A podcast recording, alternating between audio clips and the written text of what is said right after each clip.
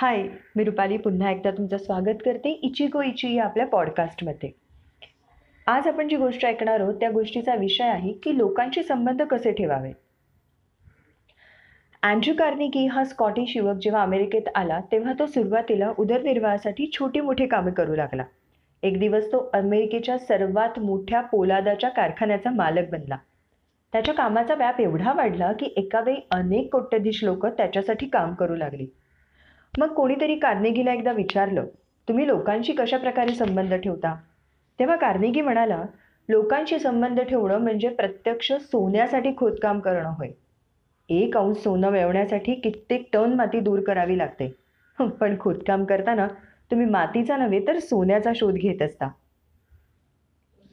मित्रांनो तुमचा हा दृष्टिकोन कसा असावा? तर असाच सोन्यासाठी खोदकाम करण्यासारखा.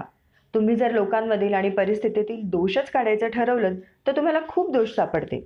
मग तुम्हीच ठरवा तुम्ही काय शोधणार आहात ते? अँड्रू कार्नेगीच्या उत्तरात फार मोठा संदेश आहे. प्रत्येक माणसामध्ये आणि परिस्थितीमध्ये काहीतरी सकारात्मक असतंच. पुष्कळ वेळा हे चांगलं सकारात्मक जे असतं ते पुरेसं स्पष्ट असतं असं नाही आणि त्याचमुळे आपल्याला खोल खणत जावं लागतं. शिवाय लोकांमधील आणि परिस्थितीतील चुका शोधण्याची आपल्याला इतकी सवय लागलेली असते की आपण चांगलं बघायचंच विसरून जातो. कोणीतरी म्हटलंच आहे अगदी बंद पडलेलं घड्याळ सुद्धा दिवसातून दोन वेळा अचूक वेळ दाखवतं. तेव्हा गोष्ट नीट लक्षात ठेवा. तुम्ही जेव्हा सोन्याचा शोध घेता तेव्हा टनावारी दगडमाटी बाजूला करावी लागते.